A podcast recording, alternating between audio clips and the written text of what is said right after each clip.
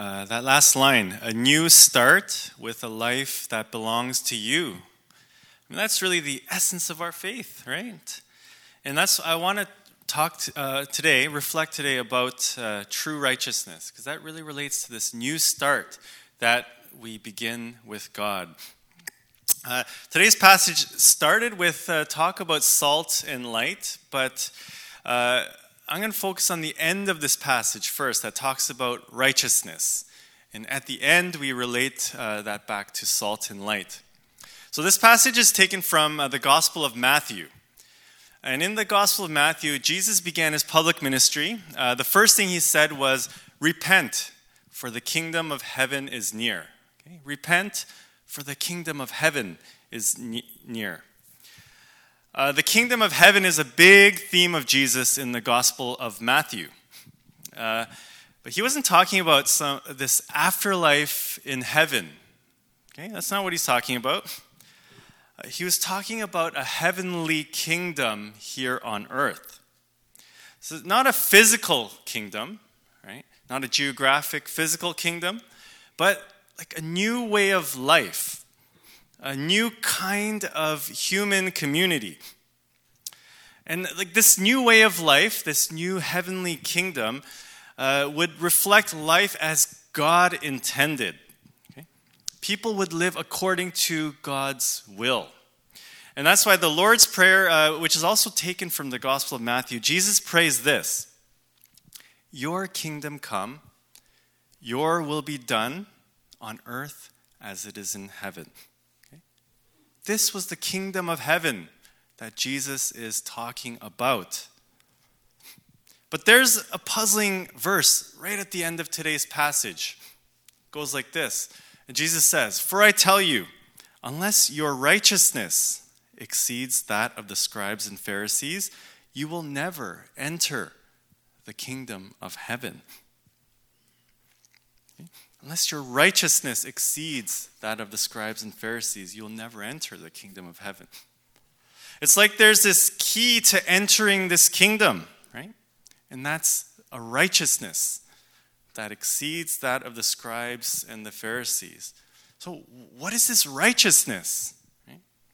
Why is this the key to entering into this new way of life, right? That is the kingdom of heaven.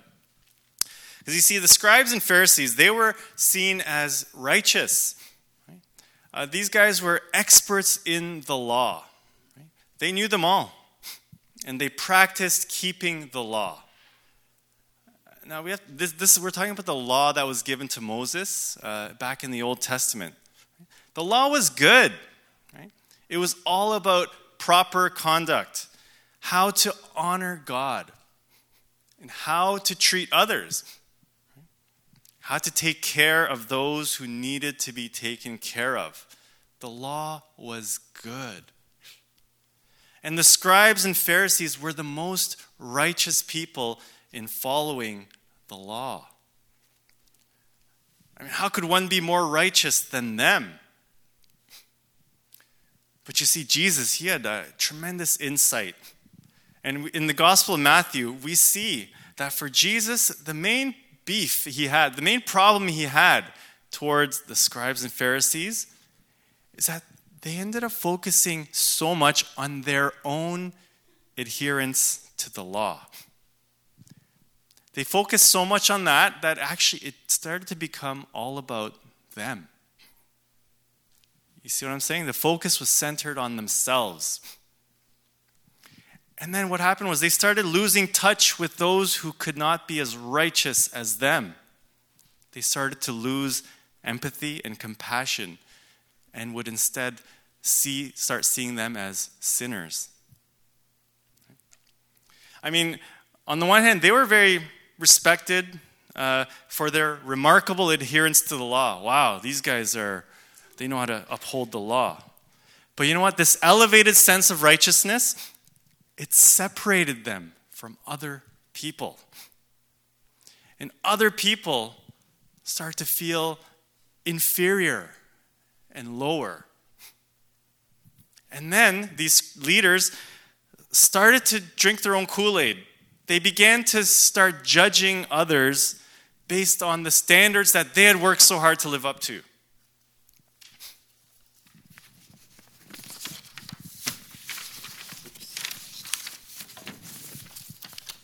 Sort of like, I worked hard to achieve this level of righteousness. So if you haven't, you're inferior. I mean, that sort of thing. And then they began to associate only with people like them. Kind of became like a club of those who met the standard of righteousness. I mean, they did a lot of the good works that the law prescribes. But it was starting to not stem from hearts of generosity, but more from their own need to be and feel good. And this righteousness separated them from others. I think for us too, just like them, we have our own notions of righteousness. I mean, to put it in our own words, like right living, living the right kind of life. Don't you think? Our lives are consumed with trying to be good and doing the right things. We want to be a good son or daughter, a good parent, a good employee, and just a nice person. That's what we want to be. But here's the thing our lives can become so focused on doing the right thing that it actually ends up becoming all about me. Am I doing the right things? Am I looking acceptable? Do I feel good about myself and what I'm doing?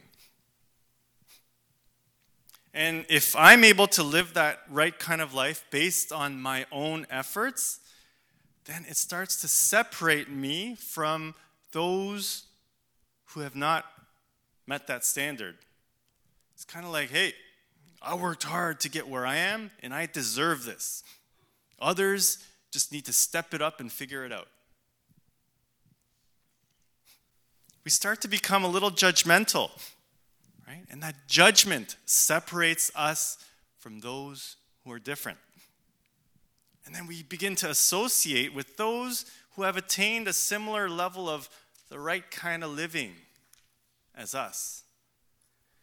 And so we're living out our own sense of righteousness or right living. But really, all this focus on the right living uh, stays on me. So we can become very self centered and self absorbed. See, this kind of righteousness that we live out in the world, it begins and ends with me. And it separates us from others. But the righteousness that Jesus is talking about is different. He's not talking about a me centered righteousness, he's talking about God's righteousness. So, to have God's righteousness is to have and live out the character and attributes of God. Let me repeat that. To have God's righteousness is to have and live out the character and attributes of God. I mean, that essentially is what the law and prophets of the Old Testament are. Right? The law reflects the attributes of God in our daily living. And what are these attributes of God? And this is how God described himself when he appeared to Moses on Mount Sinai. The Lord, the Lord a God merciful and gracious, slow to anger, and abounding in steadfast love and faithfulness, keeping steadfast love for the thousandth generation, forgiving iniquity and transgression and sin. Merciful, gracious, slow to anger, abounding in love and faithfulness forgiving. These are the attributes and character of God. And the law and the prophets was all about living these out in real daily life. And that's what it meant to be righteous to treat others kindly, graciously, and with mercy.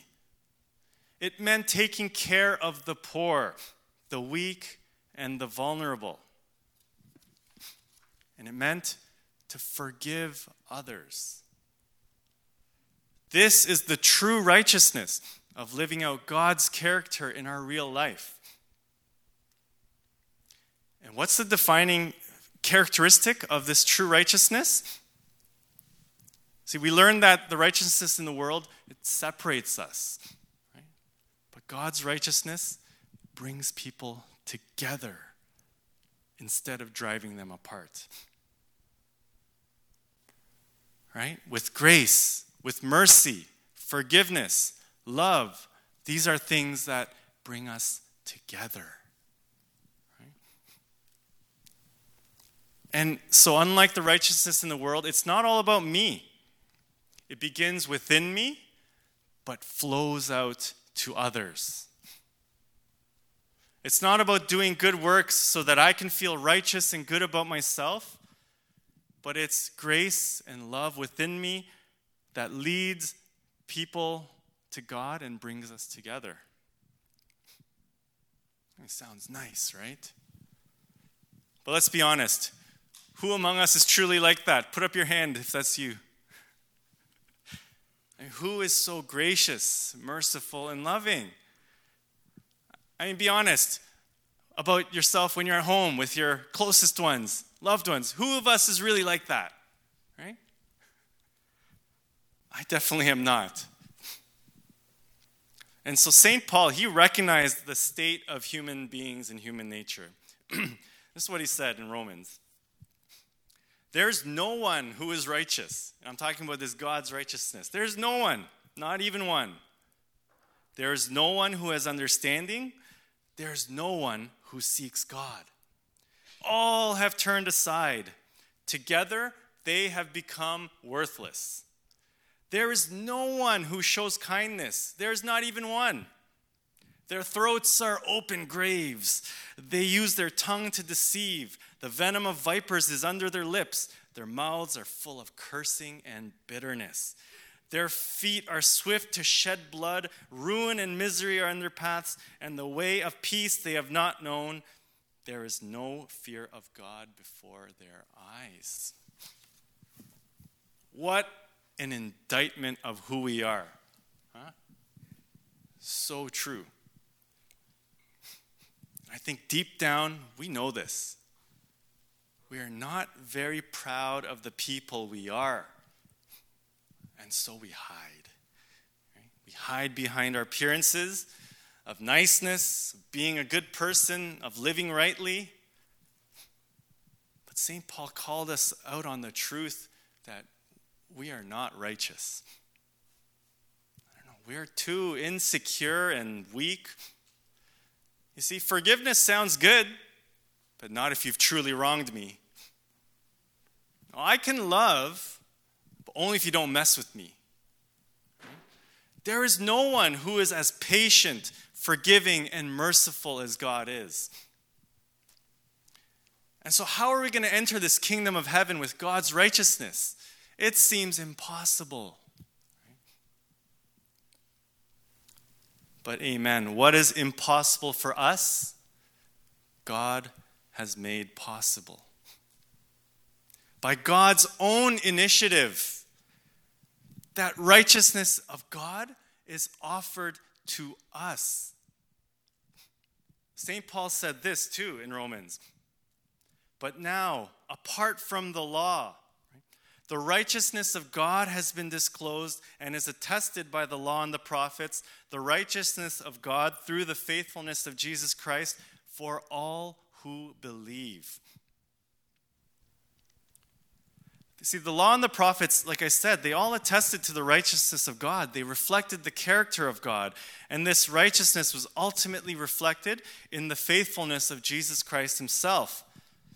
But here's the real good news that very righteousness of God is now offered to us as a gift.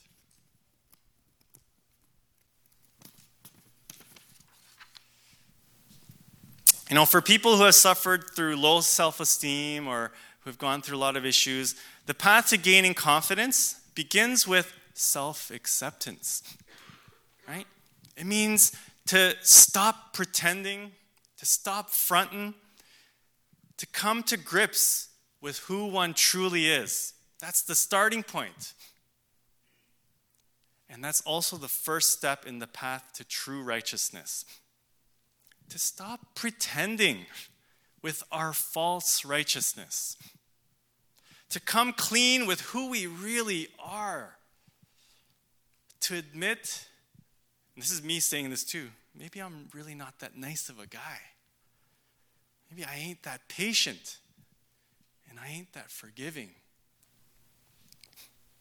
Because until we can come honestly clean with who we are, we will continue to live like a life of illusion, of pretending that all is good as long as the outer surface looks good.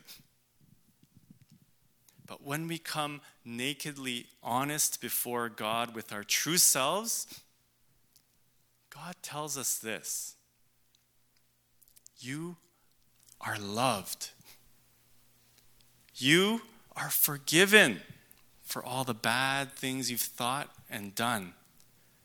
And now, my own righteousness, I give to you.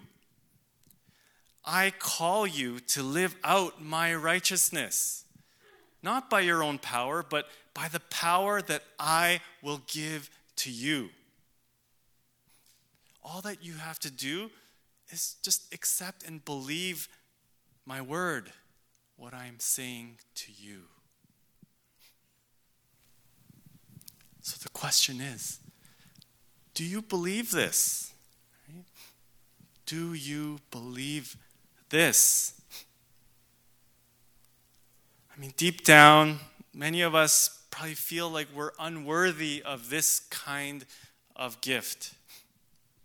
There's a sense of shame and unworthiness that causes us to hide behind the different clothes or layers that we put on. But God's righteousness is given to us not because we are worthy or deserving, but simply because God loves us. That is grace. So, can you believe that God truly loves who you are? Because who we are will always seem far from God's righteousness. But God has declared us to be righteous. That's the amazing thing. And God leads us on this journey of becoming more and more like God. That is the spiritual journey and path. So we enter the kingdom of heaven, this new way of life, not with our own righteousness, but with the righteousness that God gives to us. So, the kingdom of heaven is one where we come without pretense, without having to play roles. We come just humbly recognizing that we all fall short of God's righteousness, but that somehow, by God's grace, we want to grow in it. So, to have, I mentioned earlier about salt and light, to have the righteousness of God is what it means to be salt of the earth and light of the world. In other, in other words, being salt and light is a result of living out God's righteousness. It's not something we try to be from the beginning. You see what I'm saying? It's a result of God's righteousness in us. Right before today's passage, Jesus preached his famous Sermon on the Mount. And one of the things he said is this. No, uh, before that, slide before that. Oh, is there not? Okay, sorry. He said this Blessed are those who hunger and thirst for righteousness, for they will be filled. Blessed are those who hunger and thirst for righteousness, for they will be filled.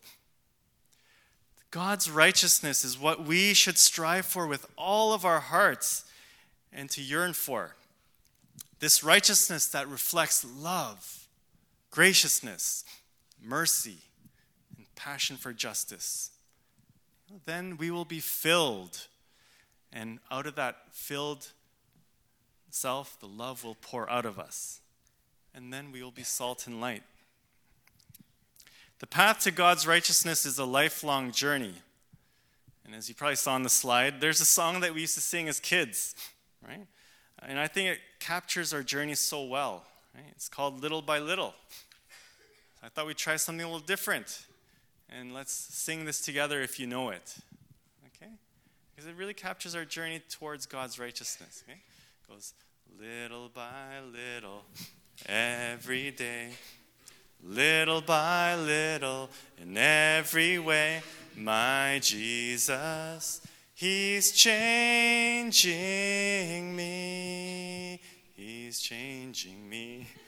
Since I made a turnabout face, I've been growing in His grace, my Jesus. He's changing me. He's changing me. My precious Jesus, I'm not the same person that I used to be. Sometimes it's slow going, but there's a knowing that someday perfect I will be. Amen, right? That's the journey, you know, little by little every day and little by little in every way. God's righteousness will grow in us. With the righteousness that God gives us, we enter into this new life in the kingdom of heaven. So let us all be fellow citizens of this kingdom of heaven here on earth with God's righteousness. Let us sing.